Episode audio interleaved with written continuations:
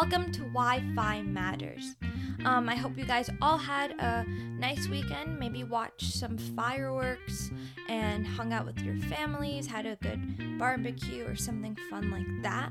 Um, but today I wanted to talk to you about something I did last week. So, after months of waiting, I was finally able to open a bank account. And I know that may not seem exciting, but I need to tell you, it was really hard to actually do it. Since I had to go to a brick and mortar bank, and due to our good friend COVID 19, I was not able to actually go to the bank until about a week ago.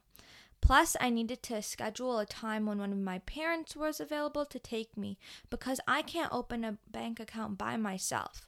Um, but it's nice to know that now I don't have to store my money in a kitchen cupboard. One thing though is I wasn't even able to put my money into a savings account because the interest rate on the amount I had would have generated only a couple cents a year.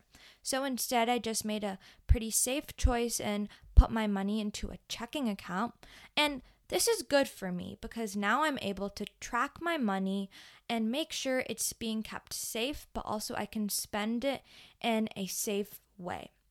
Everybody should be able to have a bank account, but it's extremely rigid, not easily accessible, and it's complicated and a tedious process to actually get one. This is why I wanted to talk about financial inclusion.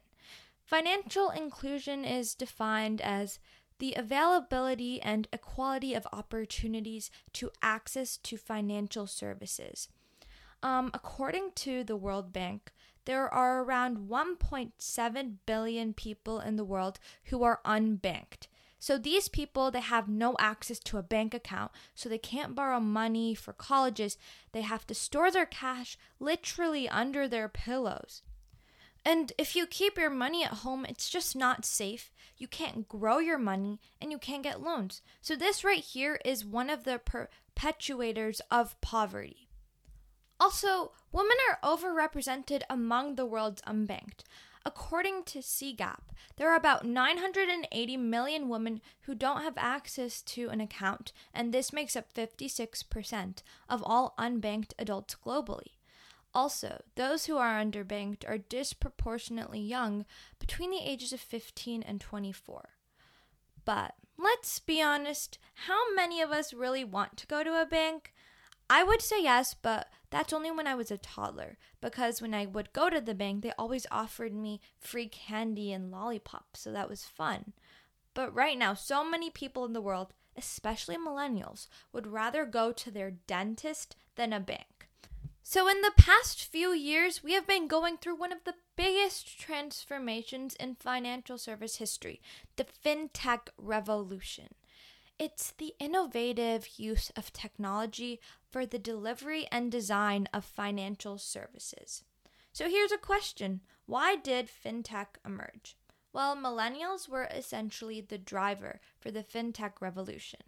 Basically, millennials wanted access to simple but efficient financial services at their fingertips and from the convenience of their homes. FinTech is able to close the gap between a rigid and painfully slow financial service system to a more efficient, quote, mobile phone app using on the go, unquote, financial service.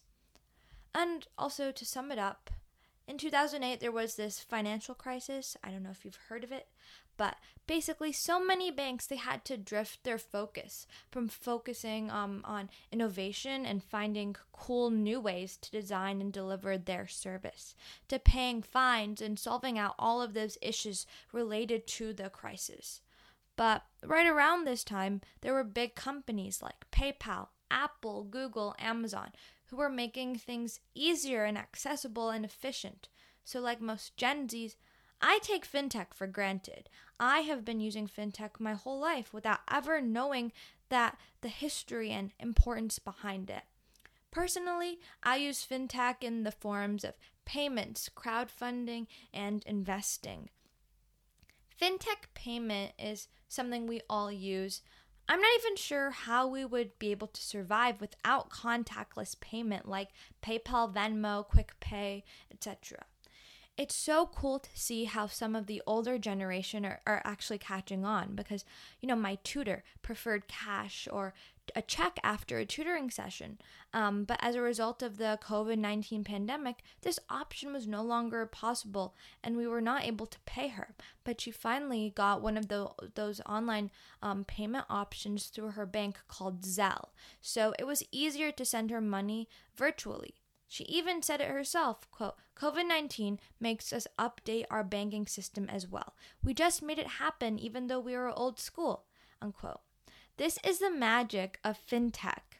Um, I also use, uh, well, for investing, I use a teen friendly investment app called Stockpile. Um, while investing and building up your por- portfolio, they also have these lessons so you can, quote, master the market. Um, they have a lot of options to invest in. So, this is very good for diversification. And I really recommend checking this app called Stockpile if you're interested in starting to invest. Um, Another financial technology I use is GoFundMe. And what I like about this crowdfunding platform is that they have justice and equality funds. So for advocates and activists, especially for younger the younger generation, we can have an impact by creating these funds to fight inequality. Besides these, there are um, other forms, other branches of fintech like digital banking, insurtech, cryptocurrency, and blockchain, peer to peer lending, and regtech. But I'm not going to go into all of this nitty gritty of all these other um, forms of fintech because personally, I don't have much experience about these other areas. But hopefully, I will be able to interview experts on these various topics for future um, podcast episodes. Also, back to my starting a bank account saga. Most traditional banks now are investing into fintech and offering online options as well as using some apps to help with their online checking. And I'm actually currently using that right now. Um, but digital banking is going to be the future of banking. Um, for example, N26 is a neobank or a digital bank. Uh, it's based in Germany, but it was launched in the US around six months ago. And they use Axos Bank and they're an FDIC insured bank. Their tagline is, quote, sign up in five minutes and fast, flexible, and transparent, unquote, which is very intriguing for a bank. This is relatively new, like um, digital banking and N26, but I'm going to be watching them and other digital banks such as Simple, Chime, um, they're both available in the US, um, very closely, and I might transition to them maybe in the future. So, what are the benefits of fintech? A huge benefit, which I talked a little bit about before, is how fintech simplifies so much of the tiresome banking processes because it's very fast and convenient. Um, also, COVID 19, the pandemic, has really highlighted the importance of using fintech to keep financial systems functioning by keeping people safe while following the physical and social distancing rules.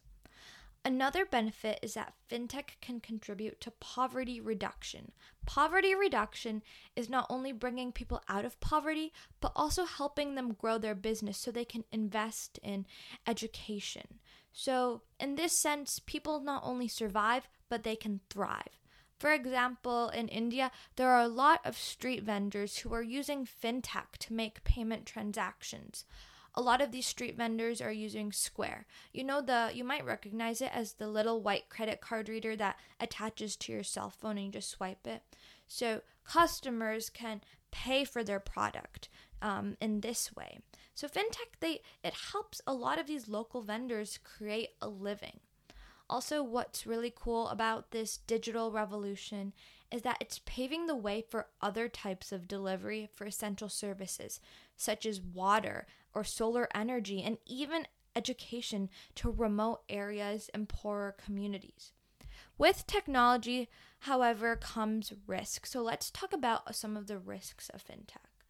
How many of you have experienced rash decision making online? I have. With a lot of fintech, all you have to do is just click a button. So, in a lot of cases, some people can make rash and quick and uninformed financial decisions. Um, also, there are a lot more security and safety questions surrounding fintech, as your privacy and personal data can be hacked and you can fall victim to cybercrime. So a lot of fintech and tech companies they're focusing their efforts right now on like solving the security issue of fintech. So going back to financial inclusion, what are the benefits of financial inclusion? As you can see, going to the bank gave me a whole lot to think about. Financial inclusion is just so important if we want everyone to have a chance to achieve what they want in life. The United Nations they acknowledge the importance of financial inclusion in accomplishing the 17 sustainable development goals. Um, but you might be asking why financial inclusion matters. Well, financial inclusion helps people step out of poverty. It not only helps individuals on a personal level, but can also contribute to economic growth. And what financial inclusion can really do is empower people. They empowers people by giving people the ability and tools to save and manage their money and make smart financial decisions that will benefit their futures. According to the 2017 Global Findex database, between 2014 and 2017, the share of adults who have an account with a financial institution or through a mobile money service using fintech rose globally from 62% to 69%. In developing economies, the share rose from 54% to 63%. So, through the use of fintech, we are closer to accomplishing these goals as it's a huge step towards financial inclusion. So, thanks for listening to today's episode. And I just wanted to say, I really got into learning about fintech because I'm going to be speaking at GirlCon Chicago on Friday, July 24th at 4:15 p.m. Central Time.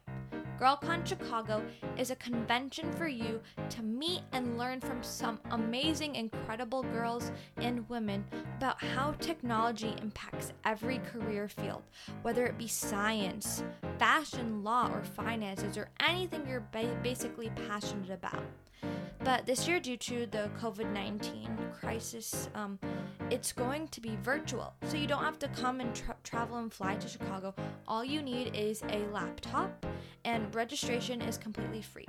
So, um, um, registration information is going to be um, in my episode description. So please come check out my session, and I would really love your support. And you can learn more about fintech. So, thank you so much for listening today, um, and I can't wait to talk to you guys next time.